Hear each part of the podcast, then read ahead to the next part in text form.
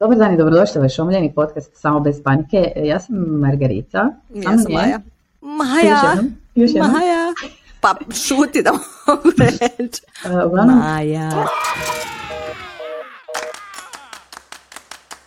Ja sam Maja. Ja sam Margarita. Samo, bez, panike. panike. je drugi put što snimamo ovaj video, jer prvi put je zvučalo kada se javljamo iz dubine zakonske školjke, pa još negdje dublje. U nekakvom, ne znam, To je zove bunar. bunaru, a majna kamera je bila kako ono, Nintendo igrice iz 90 Doslovno, znači rezolucija Nintendo 93. Ok, dakle, odmah ćemo jumpat na temu. E, tema je zapravo e, onako postavljena recimo od strane nastave, je nešto kao palo na to, palo na pamet. Međutim, ste zapravo se jako zainteresirali, zato što mi se, što mi onako ovaj, se dopalo. Tako da smo postavili e, pitalicu na jednu naših društvenih mreža a ovom temom. Dakle, slušajte, da li ste koncentrisani?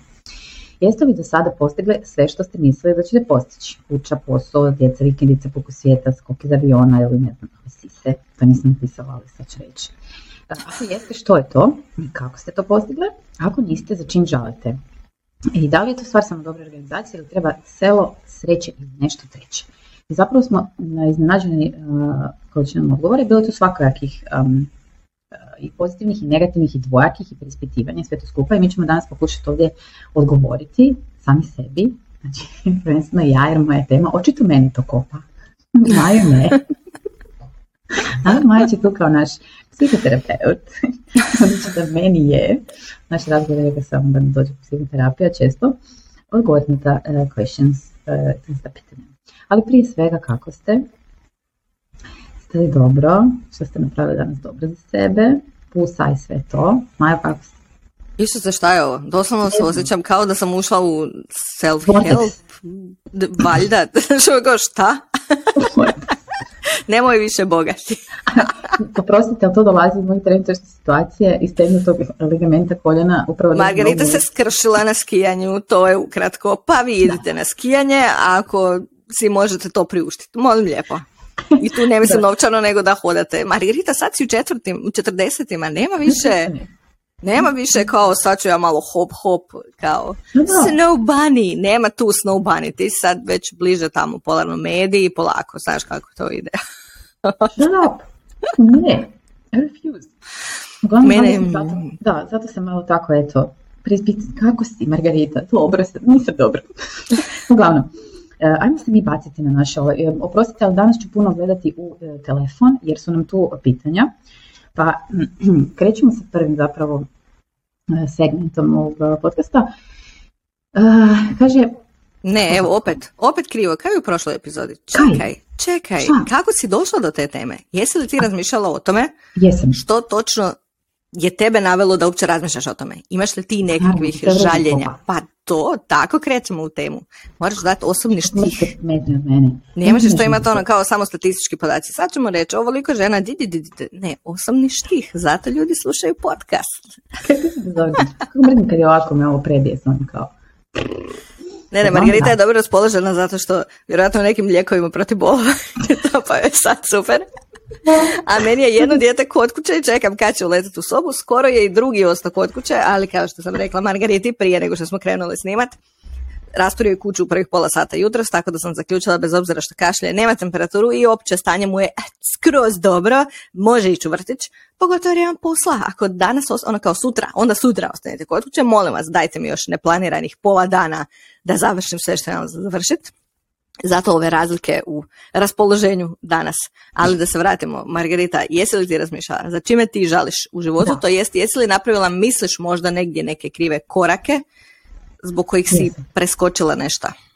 Pa ne mi rekao su krivi koraci, zapravo meni cijelo vrijeme muči, ja ne znam to vama tako, ja sam zapravo htjela dobiti što više takvih odgovora. Znaš kad si u nekom a, određenom raspoloženju, onda tražiš od okoline da svi budete ta tako isto raspoloženi i sad ćemo svi pričati i, svi- ćemo biti ta, jer, jer ako sam ja, onda morate biti vi. Zapravo sam ja očekivala više takvih nekakvih nadrkanođa odgovora, ali nisam dobila. Znači, dobro, bilo je dosta, pogotovo na email sam stigla, znači duži e, tekstovi gdje smo zapravo vidjela onak, you lucky bastards. I onda sam se zamišljala šta je to u meni, znači šta je to u meni da mi cijelo vrijeme drži nezadovoljnom iz nekog, znači, what is that? Znači, zašto cijelo vrijeme idem za nečim, šta je to za čim ja idem? I zašto ne mogu biti stvarno zadovoljna malim stvarima? Ja sam ono osvijetila taj problem i rekla sama sebi da moram, ja mislim čak i pričala u nekim datim trenucima da ja jesam djelomično onako na momente kad se natjera ajmo sad biti zadovoljni malim stvarima. I onda sam ja kao zadovoljna s tim malim stvarima i onda za tri dana onako, mm. znači gdje je taj nekakav kori problema. Sad ću malo tu sad uskočiti s jednom zanimljivom stvarčicom koju sam zapravo često koristila na poslu. Zove se root cause analysis, ne znam da si kad čula za to. Mm. Išigava, to je jedan parac. Možda u Japanci imate neke onak, ono, naš mind breaking uh, uh, stvari, gdje bi ti trebao kroz uh, kao pet pitanja zašto, zapravo unatrag, kad si pet puta postaviš pitanje zašto, doći do korijena problema. To se često koristi mm-hmm. nekakvim organizacijama, organizacijskim ili strukturološkim problemima, recimo unutar poslovanja, gdje ti kroz tih pet nekakvih točaka, pet puta, ali, se, ali kad tog se postaviš pitanje zašto, to je prvi odgovor koji ti padne na pamet, e to treba zapisati i onda ideš analiza i zapravo dođeš do korijenta tog problema. Tako da sam ja tu sebi postavljala ta pitanja i shvatila da zapravo sam konstantno nezadovoljna uh, sobom jer mislim da nisam nikad dobila validaciju.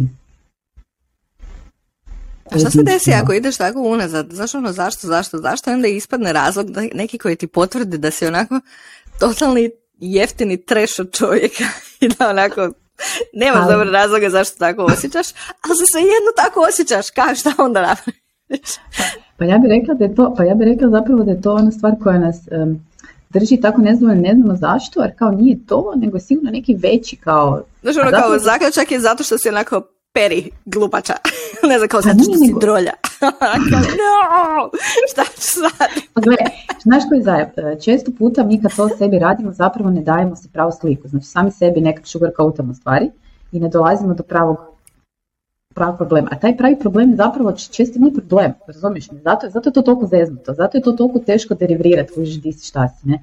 I u čemu zapravo ti, mislim ovo je sad ovaj podcast će biti vezano na dvojaka je tema, jedna je to kako, kako bismo nešto postigli, jedna je zašto to osjećamo sve ovo vrijeme taj nekakav problem. Da ja stalno i e, shvatila sam nekako da, shvatila, da, ne mogu to ja shvatiti, to može, to sam se i dala za zadatak da ću na sljedećoj terapiji e, komunicirati, da vidimo zapravo e, je li to to.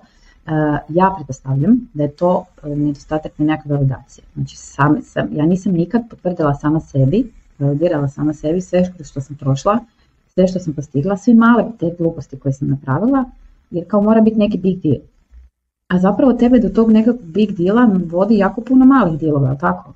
Znači to su neke male stepenice koje ti zapravo uopće kao, nema to veze, to nije bitno. Sad da li to dolazi iz našeg majčinsko-ženskog života gdje smo mi cijelo vrijeme u cajtnotu, stalno smo, znaš, radimo pet stvari od jedan put i zapravo nikako ne dajemo sebi, ok, pogledaj koliko sam ja shitload stvari danas napravila, ono, znaš, ko bi ih napravio ako ne bi, da ih ja ne napravim, ne bi se nikad napravila, znači ne bi ovo imali sve što imamo. Znači, nama, mi prvo same sebi to ne priznajemo, drugo nam društvo ne priznaje.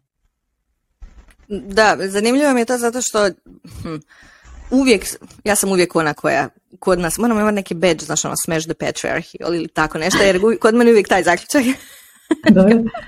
ne muškarci, nego patrijarhat je kriv.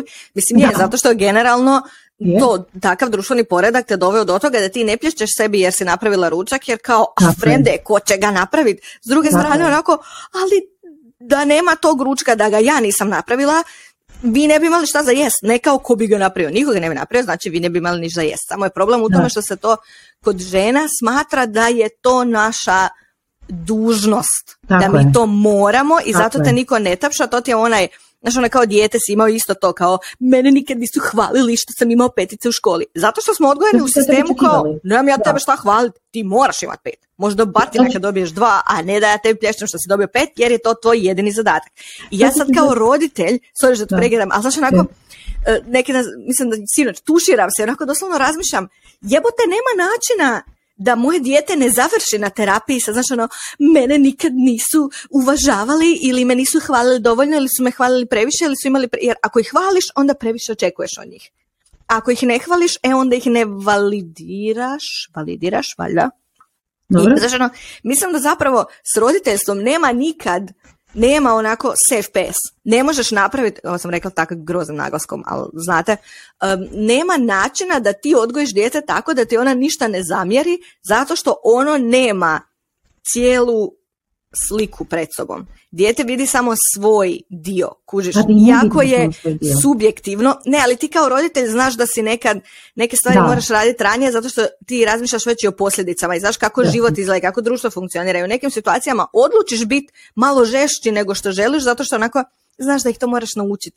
Ili Mhm. nekad to ih natjeraš da pišu zadaću bez obzira što bi svi rađe išli u Luna Park, ali ne može jer moraš naučiti da se zadaća mora rješavati. Znaš, onako, a dijete to gleda poslije kao nije me odvela ni u Lunić.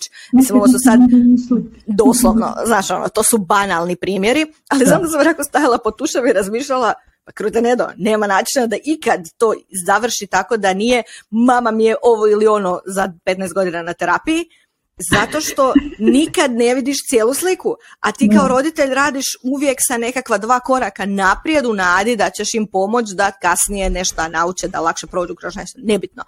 I tako je mislim i s ovim planovima onako ti kao žena imaš skupinu obaveza koje društvo, niko konkretno, nije tebi muž rekao, nije tebi tata rekao, ali društvo Da. od tebe očekuje da ti to odrađuješ, a uz to ti je feminizam na svu sreću dao pravo da ti sama smatraš da imaš pravo na osjećaje, na karijeru, na nekakvo osobno zadovoljstvo i to želiš dobiti na isti način na koji dobivaju muškarci. Nebitno Tako da li je to kroz ono, ne znam, seksualna osvajanja ili kroz profesionalni napretak ili kroz e, tapšanje šefa po ramenu ili shvaćaš onako isto Tako, kao sve što da. žele muškarci žele i žene zapravo Tako. Samo smo mi stoljećima ugnjetavane da to nije nešto što mi trebamo želiti zato što mi trebamo želiti prat vodu u potoku i kuhat ručak za 17 djece od kojih će 11 umrijeti jer zašto ne.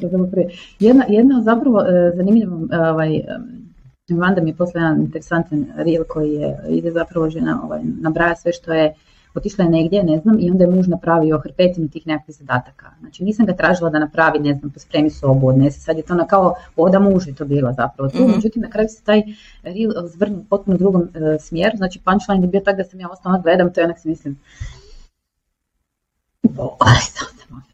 znači onak, vrtim očima i onda na kraju ti završilo kao, znaš, ga kao, šta bi bilo da se ovo sve snimalo, da sam ja to sve napravila. da, da, da li moj muž snima taj story Ne, Kao, ne, e, vidi- ne, ne, ne s tim, nego vezano za društvo. Aha. bi- ka- jer kužiš ti sad kad to gledaš kao iz pozicije nekakvog mm, društva, nekakve mase, ti to onako, wow, kako super, joj, blago si njoj, ajme sve napravi, ajme ništa nije rekla, isto se i pospremio stvari, i mašinu je vadio, i otišao kupit nešto, o, pff, ovako, znaš, ništa mu nije rekla, znaš, ono, kao, is it even possible?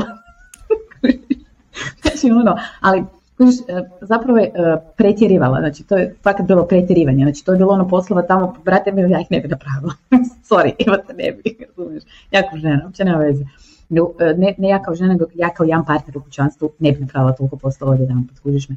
Ali htjela zapravo reći iz pozicije društva, nas koji to gledamo, koji to percipiramo, je bilo kao wow, ono znaš, Kakvog muža imaš?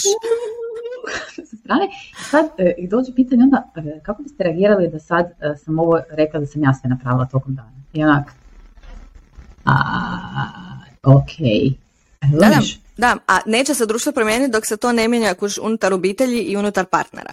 Znači, dok svim partnerima ne bude normalno logika koju ima recimo moj Oliver, ali opet, ja to nisam, nisam ja to napravila jer sam ja super žena, nego je to imalo korijena u tome što je on odrastao bez tate s tri godine, jer mu je tata poginuo i odrastao je sam sa mamom koja je morala vući sve i raditi paralelno, imala je još dvoje velike djece i onako tako si naučio zapravo da nema podjele poslova. Ako se ide kopat, idu svi kopat. Ako je otišao krov na kući, svi popravljaju krov na kući, kužiš.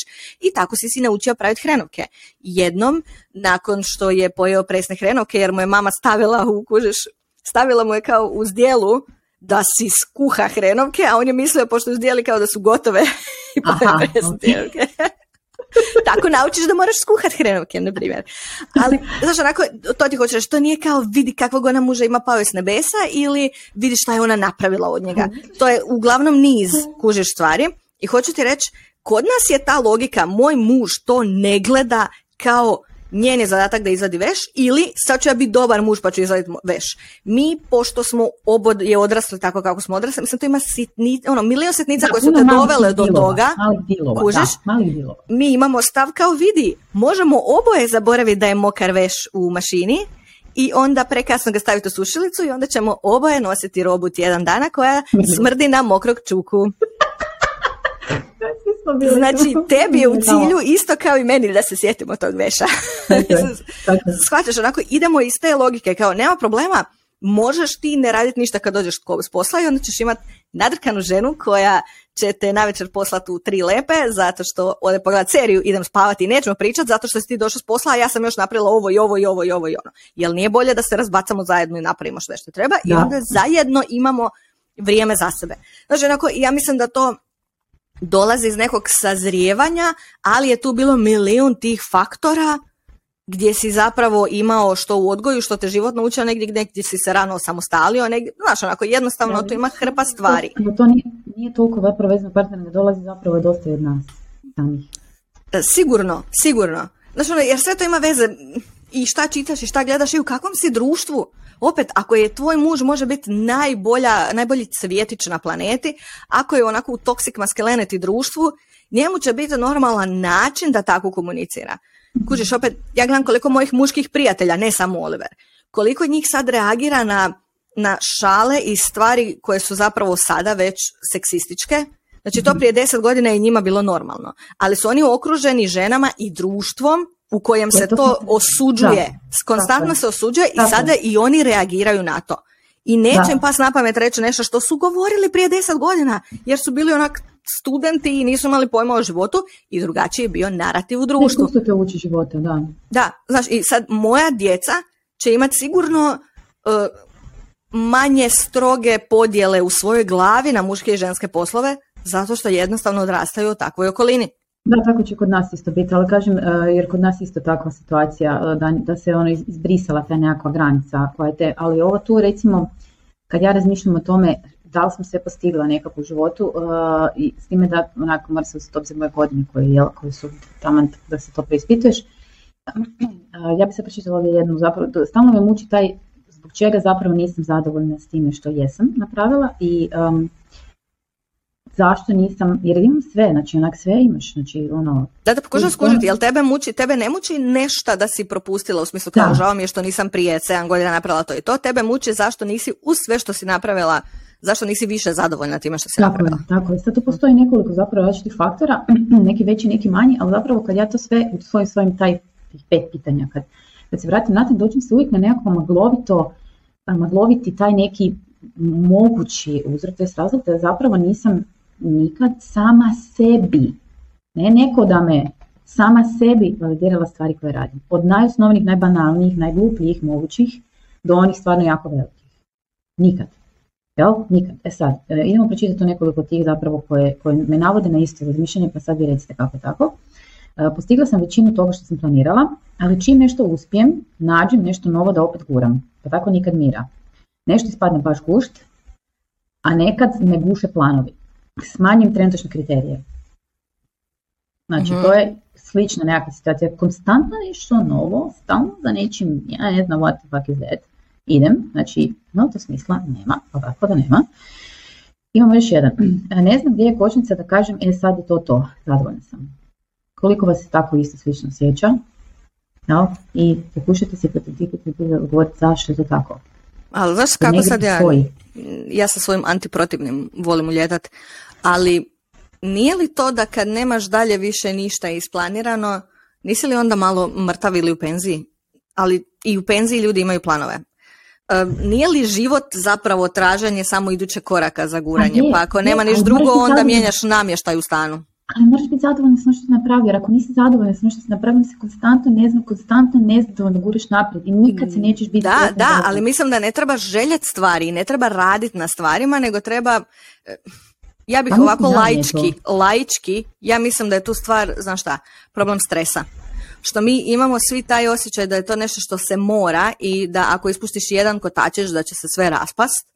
Pa dobro, to je, to je hustle i grind kultu- kultura. To je hustle i grind kultu- kultura koja će nas požderati. To, to- Znaš, ja mislim da je to, zato što nemaš osjećaj da možeš stati. U smislu ti kad postigneš nešto, nemaš odmak ni dva dana da ti sad uživaš u tome. S druge strane, ja ne znam kako se uživa u tome. Mislim, kao napravila sam super podcast na poslu i za mene je tapšanje sebe po ramenu tako da ideš kući i kao haha, vi je super podcast i onda nastaviš dalje sa životom. Mislim, Pa da, šta ali- misliš? Mislim, Shvaćam. kako se nagraditi, kako, kako se uživa u uspjehu? Da li to uopće postoji ili to postoji samo u američkim filmovima gdje se... Pa može se. Ja hrpa muškaraca napije i- Prva stvar je usporavanje. Prva stvar je usporavanje i uh, ta, ta, ta validacija samog sebe. Ja ti garantiram da je to to. Usporavanje i na silu se ne tjera stani sad malo, sad malo stani i sad pogledaš što si napravio. I ne uspo, i onda non se uspoređujemo. Znači ta recimo meni osobno recimo najveća anksioznost koja mi može se stvarati in my life mi radi recimo LinkedIn. Znači e, ja to non stop otvaram, zašto ja to cijelo vrijeme? Ja sam ja, ja anksiozne napade tog LinkedIna dobijem. Ja zaboravim da postoji. Pa ja ga ne znam zašto ga otvaram, izbrisat ću ga. Izbrisat ću ga. Na mojoj profesionalnoj razini meni ta aplikacija radi anksiozne napadaje. Jer sam glupa, nesposobna, idiot, ništa ne znam, ništa ne razumijem, svi su pametniji od mene, svi imaju nešto za reći, a nemam ništa za reći. Pa zašto? Mislim, why? Oliver imati- ti ima super taktiku za LinkedIn. Moram ja imati nešto za reći na LinkedInu. Ne, Ne, ne, Oliver ima super taktiku za LinkedIn. Mislim, ne za ove random kad se hvale, nego sve te znači ono pozicije i ne znam ti ni ja šta. On Da. to prevodi u prave old school pozicije prije nego što smo došli do LinkedIna i društvenih mreža, pa su odjednom svi, znaš ono, associate i ne znam, em, management i ne znam ni ja šta, nego, ne znam ja sad točno, nego on doslovno ima one stare nazive gdje je ovaj ti ono malte ne potrčko, ovaj nosi kavu za prave, ovaj ovdje samo što su danas A, svi ti to. nazivi A, toliko to. glorificirani, znaš ono sve je assistant of a ne, manager of, ne kao tome, on ne. zapravo potpisuje papire i takve stvari. Ne, ja ne, ne pričam o tome te, te pozicije, nego stvarno vidim ljudi koji onako, wow, evo, kako dobro ovo. Kao, wow, zašto se ja nisam toga sjetila? onak? A zašto si ti ne toga sjetila? Kaj si ti ne pametila? Mislim, znaš ono, koji ljudi, why? ono, znaš, to je, možda, ne znam zašto to, ne znam zašto, ne brisat ću tu aplikaciju. To sam odlučila. znači, ok, Dobro. E, kaže, idemo dalje, kaže ovako, vrlo blizu sam da budem zadovoljna, ali uvijek fali ono nešto. U biti ne fali, već izmišljamo stalno neke nove pizdarije. Tuše i sestro, tuše i Eto, sestro. to ti je ovo što ja sad rekla. Sukus ovog svega. Gotov podcast, aj bok. znači, to je to, to je to. E, e, tako da, e, ja bih rekla da je kod mene zapravo taj nekakav problem dolazi e, od kuće. Od kuće. Gdje, Od kuće? e, od kuće. Gdje će druge, pa znači sve svaliti na svoje roditelje. Ja ću sve Ja, svaliti. ja sam ti, ja sam rekla malo prije. Znači, nema načina. ja ću se staviti na svoje roditelje, očekujem da će moja djeca se staviti na mene i life je zatvoren. okay. Dobro, ali stvarno sam uh, e, bilja, ali stvarno onak... Kao, ali stvarno su krivi ovaj put. Da, jesu, stvarno su krivi, zato što moj otac je onako jedan strašan, vi znate koliko njega cijenim volim i poštujem, jedna jako onako ambiciozna i sposobna, sposoban, sposoban lik, koji onak nije fair. Znači, nije fair. It's not fair you got to do all these things and I can't. A zašto? Because I'm a woman. Znači, kad gledamo recimo okvire njegovog a, nekakvog i osobnog i profesionalnog nekakvog razvitka koji je stvarno bio van standardan za ono doba, a, van standardan, zaista a, on je napravio sve i postigao sve što je postigao radi moje mame. Go. Znači da nije bilo zapravo, mislim, ne znam da bi njega zapravo ubijalo činjenica da nema djecu, nisam sigurna da bi ga to previše kopalo. Kao malo nisam sigurna. Imao sam djecu zato što je žena rekla ću imati djecu. Ne, ne, ne, djeca, djeca rade. Djeca će ti poslije nešto raditi, će kuhat, čistit, prat apartmane, držat, nosit, pa to sve su djeca doma. Prije, to, znaš kako se prije djeca radi? Za raditi, ima si besplatno radni snagu. To će se zove feudalno društvo. Malo se šalimo. Ali ovaj, hoću ti reći da, da nije bilo znači, moje mame koja je zapravo uh, sve određivala uh, vezano za nas dvije, spakat ono sve. Mi smo bili korisni kad smo mogli dodati peljaku. Neko dopust, znači ili nešto. E onda kao, aha, ti si tu kao. e, sad je tu zapravo taj nekakav, uh, konstantno se pokušavam biti kao on. Ne, ne mogu, ne mogu. Ja nemam moju mamu da mi radi sve, bez da ja moram reći. Znači, ja to nemam. Znači ja to nemam. Imam tu nekoliko zapravo odgovora koji je bilo da ne može se ništa postići ako u sebe nemaš partnera i ne može se ništa postići ako nemaš podršku sela. To smo već pričali o tome koliko puta. I stvarno, nama ženama je zapravo, e, teško i nemoguće zapravo postići ono što, da smaknemo sa strane ono znaš da smo stvar zaista zadovoljni sa tim što postignemo, bez, ali bez pogovorne podrške društva. Jer šta? Kako ja to vidim? A sad mi ispratite.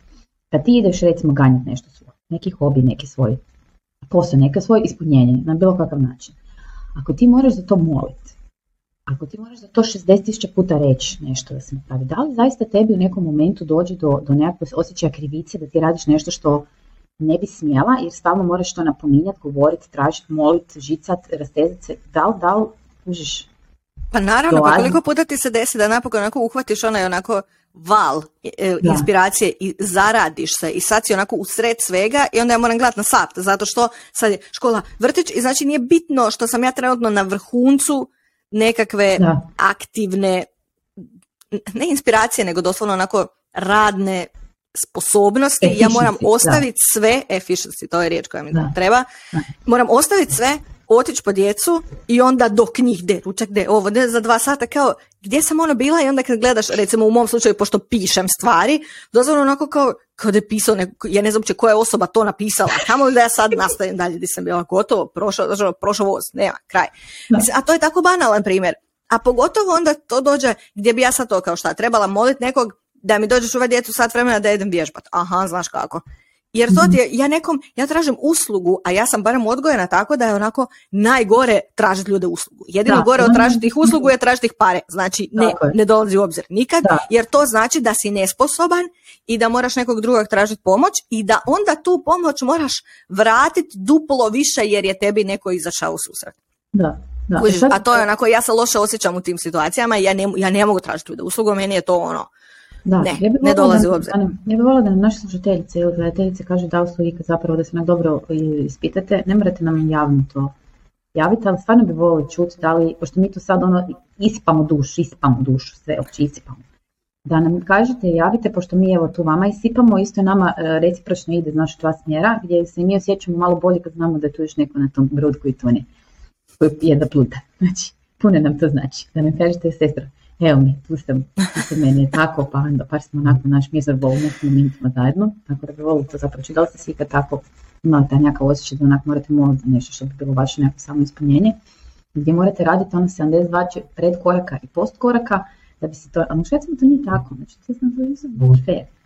Uđeš fakat nije fair. Sad dalje tu na problem, jer mi to na taj način percipiramo, možda smo, možda kod meni je to problem, bih rekla, naš ono, pa kopać nam, praviti ali ja nisam takav lik koji ne uzima u obzir osjećaje potrebe mm. drugog. Vidim, mislim da je drugačije muškarcima koji jednako nemaju potporu kao i žene. Recimo, mi to vidimo na vanjskom životu. Ja vidim koliko više muškaraca sudjeluje u obiteljskom životu na početku, ne nužno zato što žele, nego zato što to nemaju drugu opciju. Nema bake koju ćeš nazvat, nema tetke koja će doći pričuvati. Znaš, i onda krene u to i jednako tako moraju, pod navodnicima, moliti za otići na sport, za otići na koncert. Znači, ono, zato što je sve sve je stvar dogovora i onda po tome vidiš da i nije samo stvar muškarca i žena, nego zaista tog sela što si spomenula. Ja znači, slušaj, čekaj da ti sad ja, ja sam hrpu puta na razgovorima, znači to su opušteni kad ti ne razmišljaš ovdje, mi opet, opet malo razmišljam što ćemo izgovoriti.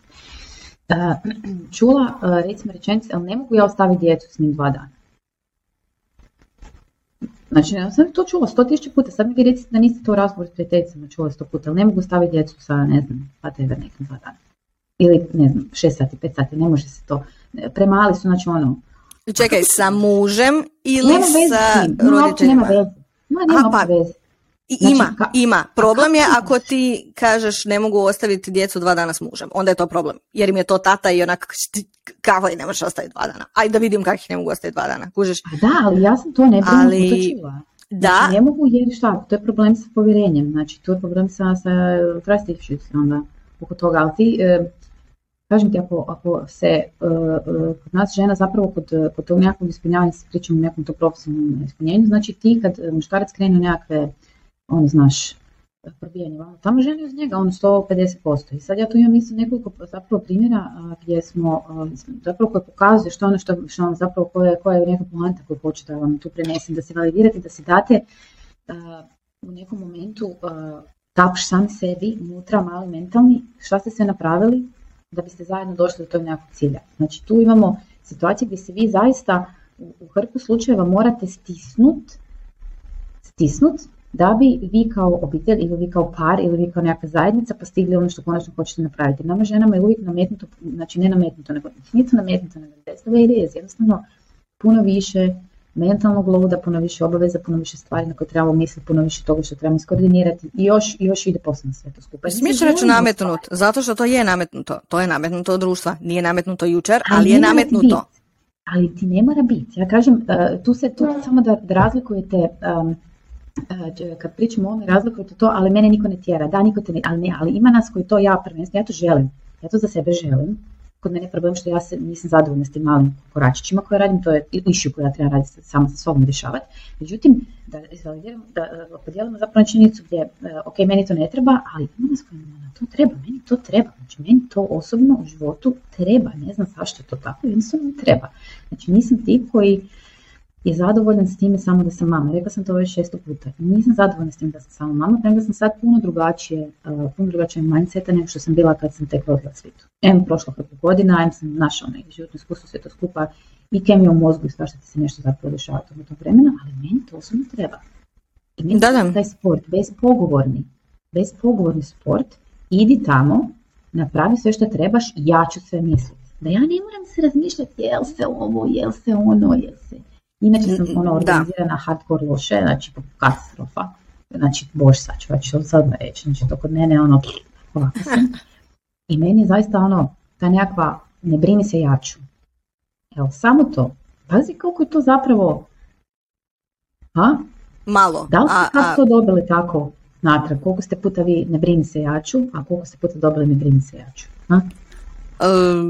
Ja mislim da je jedno od najvećih tragedija, samo je to uvijek vrlo, vrlo škakljiva tema jer ne možeš se ljudima petljati u brak. Da. To je nezgodno. ali ja osobno mislim da je najveća tragedija kad imaš partnere u kojima je jako izražena ta neravnoteža u smislu potpore jedno drugome.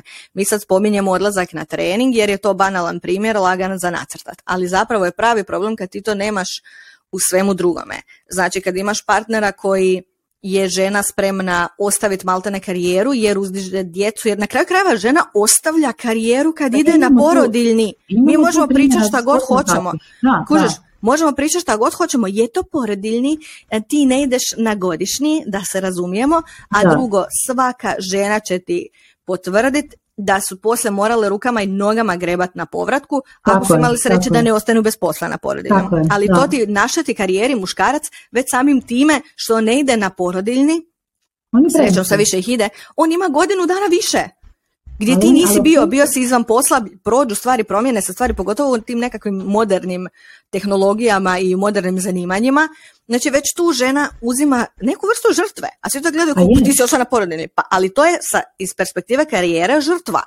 Pa je, I onda, znači ali se to podrazumijeva, ako ćemo mi imati djecu, ti ćeš biti trudna, roditi i biti na porodiljnom to je automatski ženina žrtva, to nije nešto gdje treba on reći kao što ali ja mislim bila ja dobivam, ja dobivam e, ali hoću ti reći, vidi to, to je s jedne strane, ali s druge strane, koliko muškaraca bi zaista žrtvovalo stvari, ne, znači ja sad ne govorim kao bilo neutralno i klimalo glavom i reklo ženo učini šta god ti želiš, ja sam ali... tu dokle god to ne remeti moj raspored pa ako uspiješ ja ću ti onda pljeskat, može? Nego koliko muškaraca bi zaista bilo spremno ono, uzeti dva koraka, otići nazad, staviti svoju karijeru na led ili odlučiti raditi manje sati ili ne uzeti promaknuće da mhm. bi ostavilo više prostora za nekakav žene napredak. E, to, to, to, je ono što vas, to je ono što vas pitamo, to si jako dobro sročila zapravo, jer tu vidim um, hrpetine slučajeva gdje recimo, na primjer, u našem društvu je jako onako i dalje čudno kad se kaže da je muškarac otišao, je to rodil, roditeljski dopust? Mislim da je rodiljni. Rodiljni, nešto, ta ono whatever, to nešto. To je dalje Zato za mene će zauvijek biti porodiljni. Kaže papak, eno ga papak, doma čuvaj djecu. A? I dalje je to uh, u većini slučajeva, znači stvarno u većini slučajeva tako. A kad žena je to, znači bez obzira što recimo ima čak možda i uh, nekakvu jaču poziciju, možda jaču plaću i sve to skupa i dalje to se smatra normalnom stvari jer ti si mama pa kaj je to najnormalnija stvar da a nije najnormalnija stvar više. Halo, znači nije 2023. godine, halo nije najnormalnija stvar. Ali ja vidim i kod nas, kod, kod nas žena, kod nas žena, percepciju prihvaćanja toga i mi sami sebi radimo problem cijelo vrijeme. Ne, ne, ja ti ne mogu probaviti sve te žene koje su kao šta će mi on na porodu, e, kakav porodiljni, e, vidi ga još najbolje, ne, šta je bilo, dođe ljeto pa onda žene seru po muškarcima koji nose sandale zato što je to nemuževno. Molim? Molim, znači na hrpi, na hrpi profila. Ono što je nekad bila roza majica, znači ono takve stvari, onako, jeste li vi normalne? Čekaj, ti možeš nositi rifle koje imaju veću rupu nego što imaš ostatka rifle na sebi i to je ok, ali on ne smije na 45 stupnjeva nositi sandale jer je tebi tako je? nemuževno gdje ti Brinemo za živiš na društvenim mrežama. Ne, znaš ono, sve, sve je moguće. I onda tako kad krenu, znaš ono kao muškarac na porodiljnom, šta je iduće? Iduće je da on ode na porodiljni i onda ima zapravo emotivnu vezu s tim djetetom, a ne da ga ovako uzme i drži ga kao uh, štrucu kruha, jer ne zna šta da radi s tim kad ga slikate, pa ga onda vrati nazad. Mislim, kako da kažem, znaš šta je normalno? u Njemačkoj u kojoj možeš biti paralelno na porodiljnom, zato što porodiljni služi da roditelji budu s djecom, a ne da jedan zarađuje, a drugi ne, nego da provedu dijete, e, vrijeme sa djecom i onda roditelji i oboje se jedan period barem preklapaju, pa se onda Da. jedno vrati na posao ili drugo ne ili slično, upravo zato što ti daje tu mogućnost da budeš zajedno kao obitelj, a ne da je dijete nešto što se desilo ženi, a ti si tu samo usput. Ali imaš, moraš uzeti u obzir kod nas u našem društvu često činjenica gdje žene su ono potplaćene i ne postoji financijske mogućnosti za nešto tako. To je, to je, to je, to je, znači imam osjećaj da se vrtimo To je drugi par opanaka. u kotaču i nikako ne uspijemo fucking izaći iz toga. Znači non stop smo u to nekom kotaču. Kad god misliš da se zajaho ono taj tu konja, onda, onda, onda je neki drugi e, par rukava. Ja da samo tu e, pročitam zapravo e, još jednu pitanje koje mi sad e, zapravo odgovor tu koji me vezao na taj, na taj tvoj komentar. Kaže, trudna sam trenutno s trećim djetetom, imam posao, ali nemam karijeru kako sam željela. Istovremeno želim se ostvariti kao majka, dakle treće dijete e, je na putu, ali biologija neće čekati da postanem uspješna. Ipak sretna sam, život je pred nama i ogromne mogućnosti, ne može sve biti u isto vrijeme. E, ja znam da mi se uvijek svi volimo, to, to sam ja imala, to ja sam sama sebi govorila, ja sam neka sretna sam, sretna sam, sretna sam, znači da, da, ali ono deep down e, nisam e, zapravo 100% bila. To je taj moj problem koji ja moram, znaš, zašto je to tako. E, vidiš i u ovom slučaju gdje je e,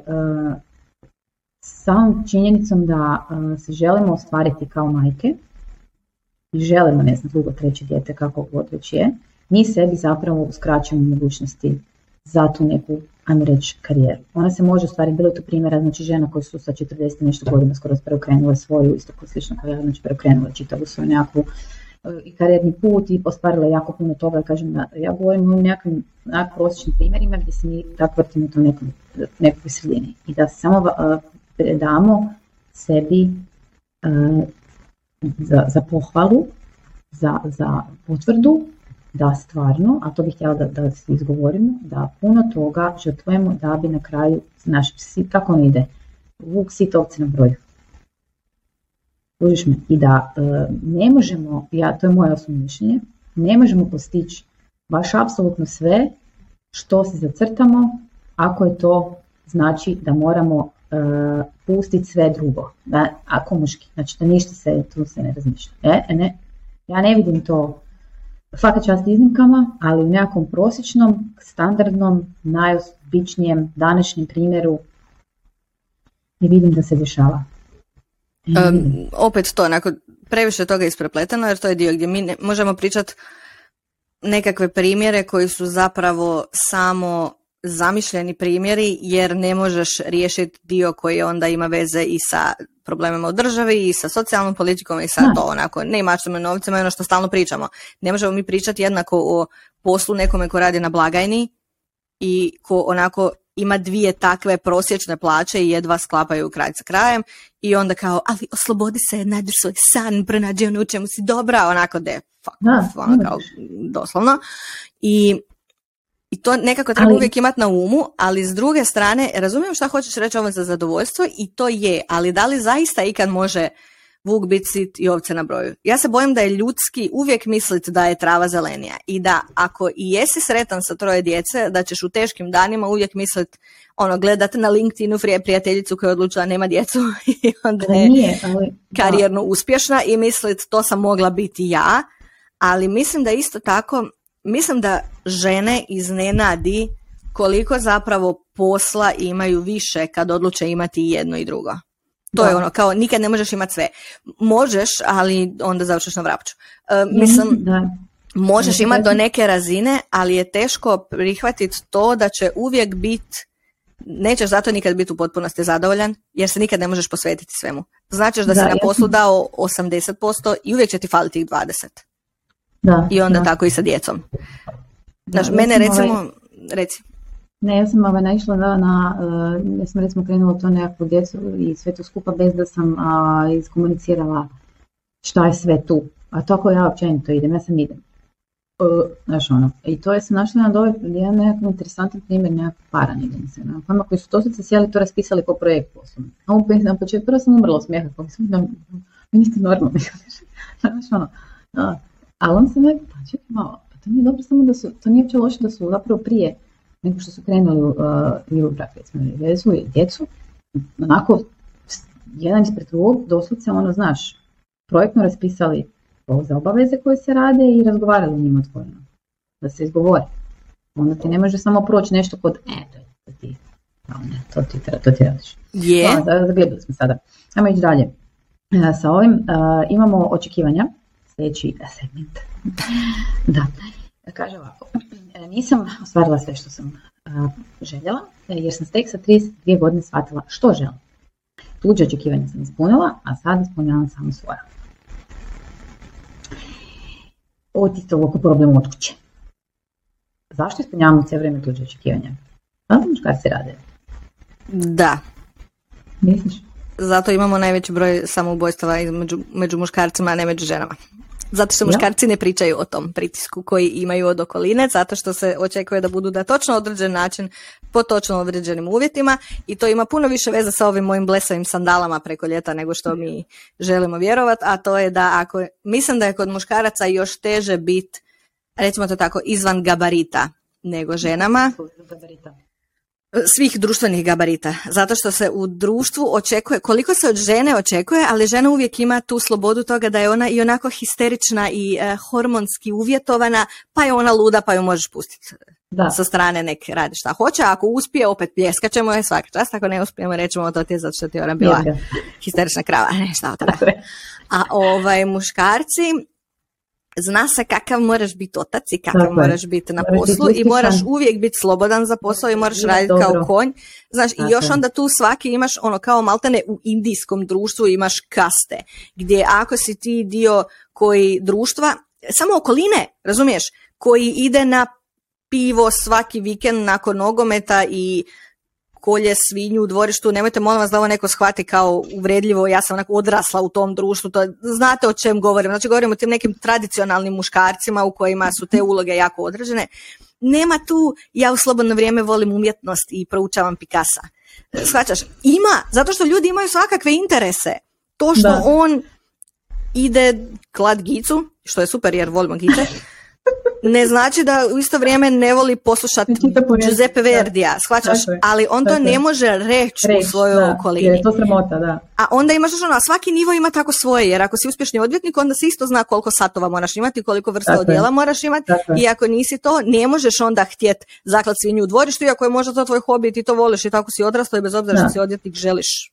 Znaš što sam ja zapravo zaključila? Da je najbolje biti prosječan. Apsolutno.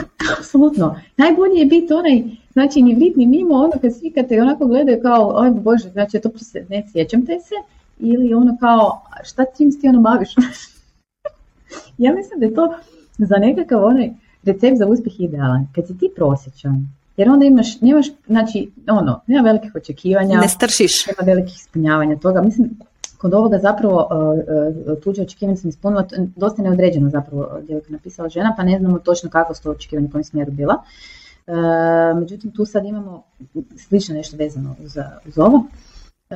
Ovo su isto vezano za očekivanje, kaže imam 29 godina i nisam se ostvarila. Mislila sam da ću do sada biti majka, ali evo me, zato što i mene moja mama rodila za 29 godina. To isto znači očekivanje da trebamo roditi u isto vrijeme kad su naši roditelji napravili, bez obzira onda kad smo spremni to nešto napraviti. Tako i meni nešto bilo u glavi, kao se što će 30 godina, ono, znaš, ono, hića, kad ću to sve, da, ne, to sad, znaš, ono, onda broj računaš, ono, pa ti nije dobro u glavi sve to skupa i onda se, jel, nisi skoro bio spreman. Mislim, da, stvarno, i kad stvarno zbilja skoro spremno za prvo dijete. Pa ne, ne možeš se pripremiti, kužiš, i tvoji Da. prijatelji sa projektom, to je sve kao super simpatično, ali ti Da. ne možeš znati kako izgleda život s djetetom dok nemaš život s djetetom. Tako je, I tako onda je. s jednim misliš da znaš šta znači ima dvoje, ali ne znaš dok nemaš dvoje. I tako je vjerojatno za svako iduće, a čak i da, Da. to sve prođeš i vratiš se iz početka, znači ne može ti mama napisati šalabahter jer se u međuvremenu promijenilo društvo u potpunosti, što znači da ne možeš ni mamin šalabahter.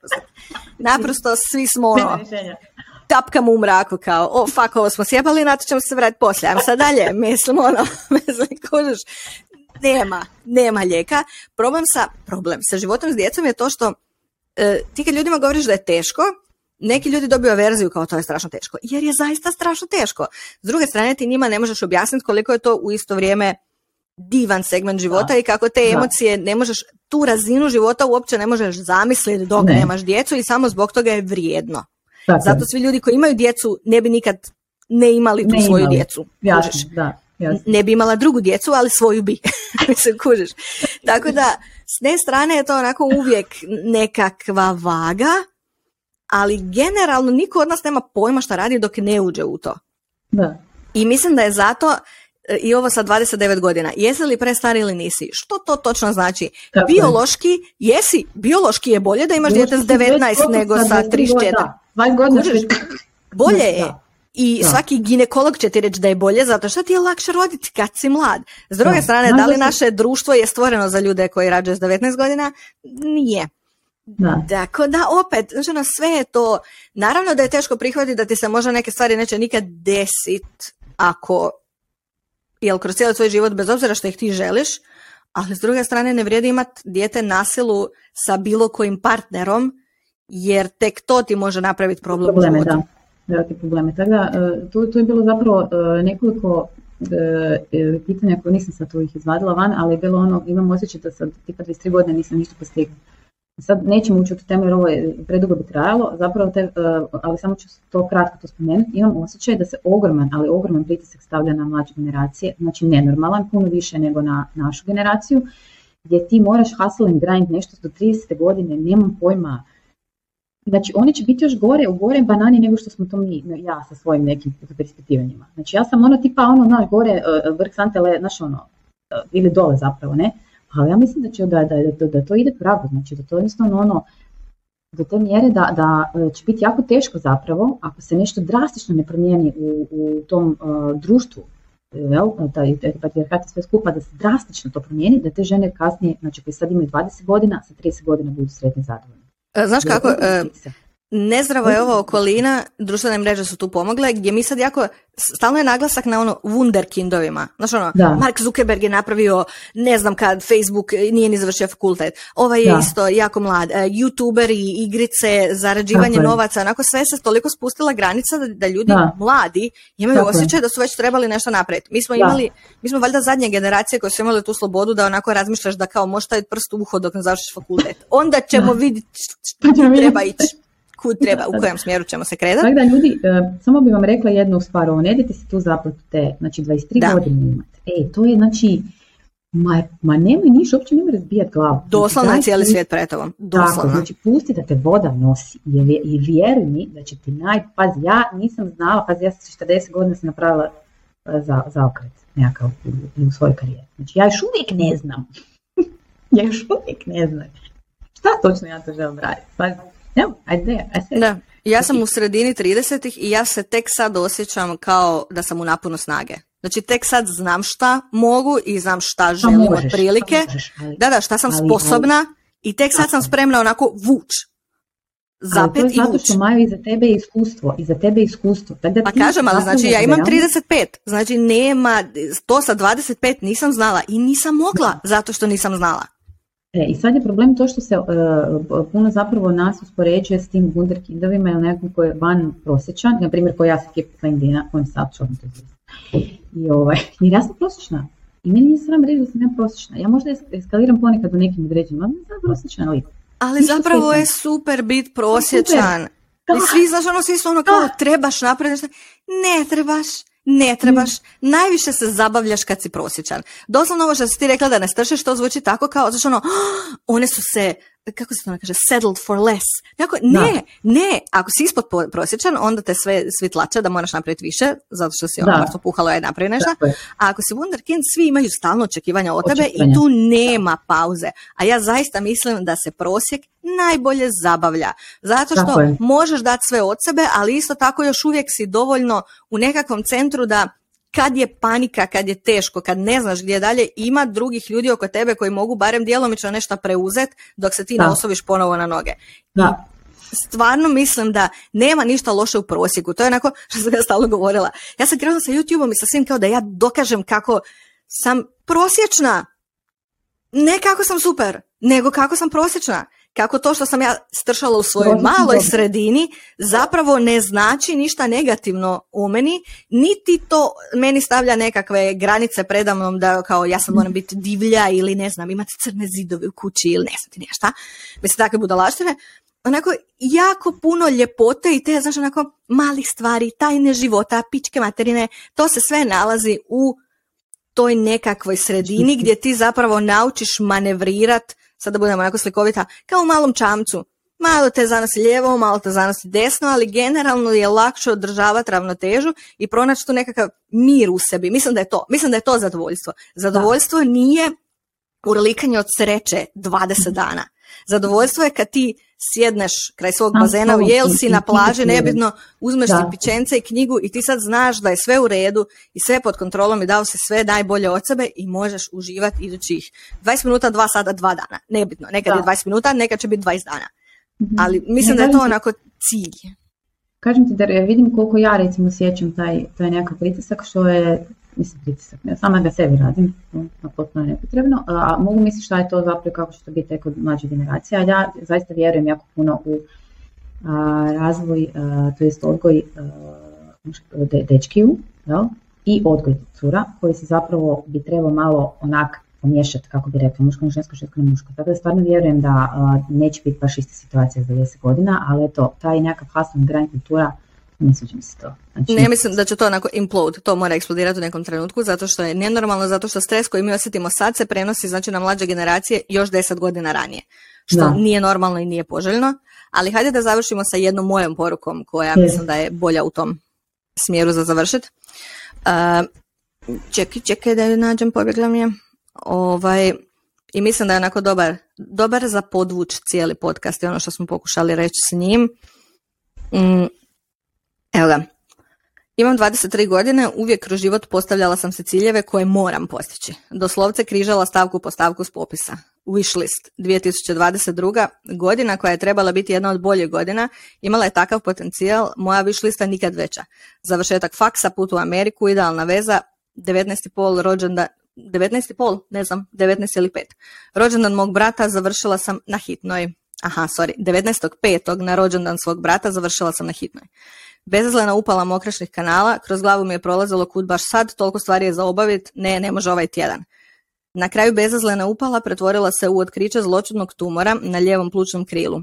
Nisam izgurala faks, nisam otišla u Ameriku i da, nisam u idealnoj vezi, jer je mom bivšem dečku moja dijagnoza bila puno prevelik zalogaj. Njemu. Izborila sam bitku i zaključak je samo jedan. Viš lista otišla u zaborav, dobra organizacija također s njom. Hoću li kad više planirati? Čisto sumnjam i tekako imam brdo ciljeva, ali polako, stigne se. Faks čeka, Amerika čeka, dečko hm, još će jedno duže vrijeme pričekati, zato zanemarimo ono što se očekuje od nas žena i živimo život punim plućima. Bravo. I to je, zaključak. Ovo je, ovo je, ja mislim, ono, takva sret, mislim, sreću nesreći uh, iskristalizirati se. Za početak svaka čast i nadamo se da će nalazi do kraja života vječno biti dobri od stadak jel, od sada nadalje. A za bivšeg dečka nemamo ništa za reći. Možeš nam poslati njegovu adresu da ga sačekamo iza zidića nekad, nekom prilikom. Volim te, meni je to preteško. Ok, frende, sorry. Nemoj se stresirati. Nemoj da te vrate u dare dok van. Doslovno. to je velika hrabrost i ja bih rekla da je možda nas taj, taj jedan na, sukob, to je suočavanje sa takvim stvarnim životnim problemima kao što su to smrt ili bolest, zapravo resetira na tvorničke vrijednosti. Kad shvaćaš da je to i ovo moje recimo to nekako uh, konstantno I zato se borim s tim cijelo vrijeme, zato što znam da je iracionalno to što je meni u glavi. Znači, fakat nema apsolutno nikakve potrebe i to ja ću sebi svijesti zašto je to tako kroz moje pet pitanja zašto. E, Ali ja ja... hoćete reći da, da je ovo e, e, jedine zapravo, ja bih rekla, nekakva stvar koja te onako baš te strese. Baš te strese. Ne, mislim da je ovo pravi silver lining, jer iako ja neću se praviti da mogu zamisliti kako je bilo, ali upravo zbog iskustva bolesti i smrti u vlastitoj obitelji, ja mislim da zato ja uvijek imam tu zadršku. Zato je meni smijeh pričati o tim titulama koje kao pod navodnicima su zapravo, zato kad se kao krenem uspoređivati s ljudima, iduće što mi pada na pamet je razmislit s koje oni su početne pozicije krenuli, koliko potpore imaju i šta to točno znači, a onda treće, ako mi ni to ne pomaže, Ali šta su sve E, žrtvovali? ali kad mi ni to Znači, ne pomaže, e, ja razmislim da li bi ja to zapravo uopće željela? I moji ciljevi nekako uvijek u životu nisu bili ne materijalni u smislu kao novčani, da želim imati puno novca, ne znam kako, ali bili su uvijek vrlo fluidni iz te perspektive, baš zato što mislim da sam jako rano to onako ostala bez tate i prolazio si svašta i uvijek si imao samo taj osjećaj, samo da sve bude u redu, da ja imam prostora to, vozit biciklu na lijepi sunčani dan i slušat muziku. I to je sreća, a ovo će možda doći, možda neće, ali ako imamo posao, imamo plaću, ako su djeca zdrava, u lošim Ja danima ja bi volio imati više, ali isto tako shvatio da nije problem ako nemaš. Ja sam ti uvjerena zapravo da je e, najveći problem ta, ta samog davanje uh, glupa reći validacija, bi drugu riječ upotrijebila, potvrde samog sebi. Ali to je isto nešto što se može naučiti na svu sreću. Može se, samo moraš svijesti da je to tako. Jel? Da. Tu je onda taj uh, silver lining, taj, taj sveti gral sreće malim stvarima. Jer kad ti si sretan svakom svojom nekakvom malom koraku koji napraviš, zaista stvarno ono, krucijalno sretan, onda uh, konačnici ne ganjaš nešto više, ne ganjaš nešto jače, nešto bolje, ne tako, nešto drugačije, nego jednostavno onak se okreneš i kažeš pa dobro, mm, skroz je dobro. I onda šta? Prosječan! Da, Ajmo najbolja stvar ikad. Ajmo slavit prosječnost. Najbolja stvar ikad. Evo, Da. ja ću sad kad završimo podcast ići napisati totalno prosječan projekt za posao i onda ću ići napraviti najprosječniji ručak u povijesti čovječanstva. I super. Bravo, ja čak neću ni raditi prosječni ručak, mama je napravila prosječni. Eto, Još bolje. sad mama sluša podcast sa cigarom i mislim, mamicu, sve sam vam omogućila. Uglavnom, uh, Curi, hvala vam puno na ovome što ste nam pisali. Bilo je to jako puno ovaj, još pitanja. Ja sam vam pročitala još jedan koji je jako pozitivan. Znam Curu pratim, pa eto, samo da se znate. Ajde, ajde. imam dijete, odličan posao, ali rastav braka je postanarstvo. Dakle, nisam postigla sve, ali sam izuzetno sretna i zadovoljna i u takvom stanju da, um, da uz trudu sve ostalo se slaže na svoje mjesto. There you go. Sad imate I odlično. I to, ali to je pravi pokazatelj to onako. Ne mora sve biti po Savršeno. redu i imati sve točkice. Tako da da- prosječni. Vidimo se Ajde. idući put. Pišite nam dalje. Aj, čao, Bog. Ćao.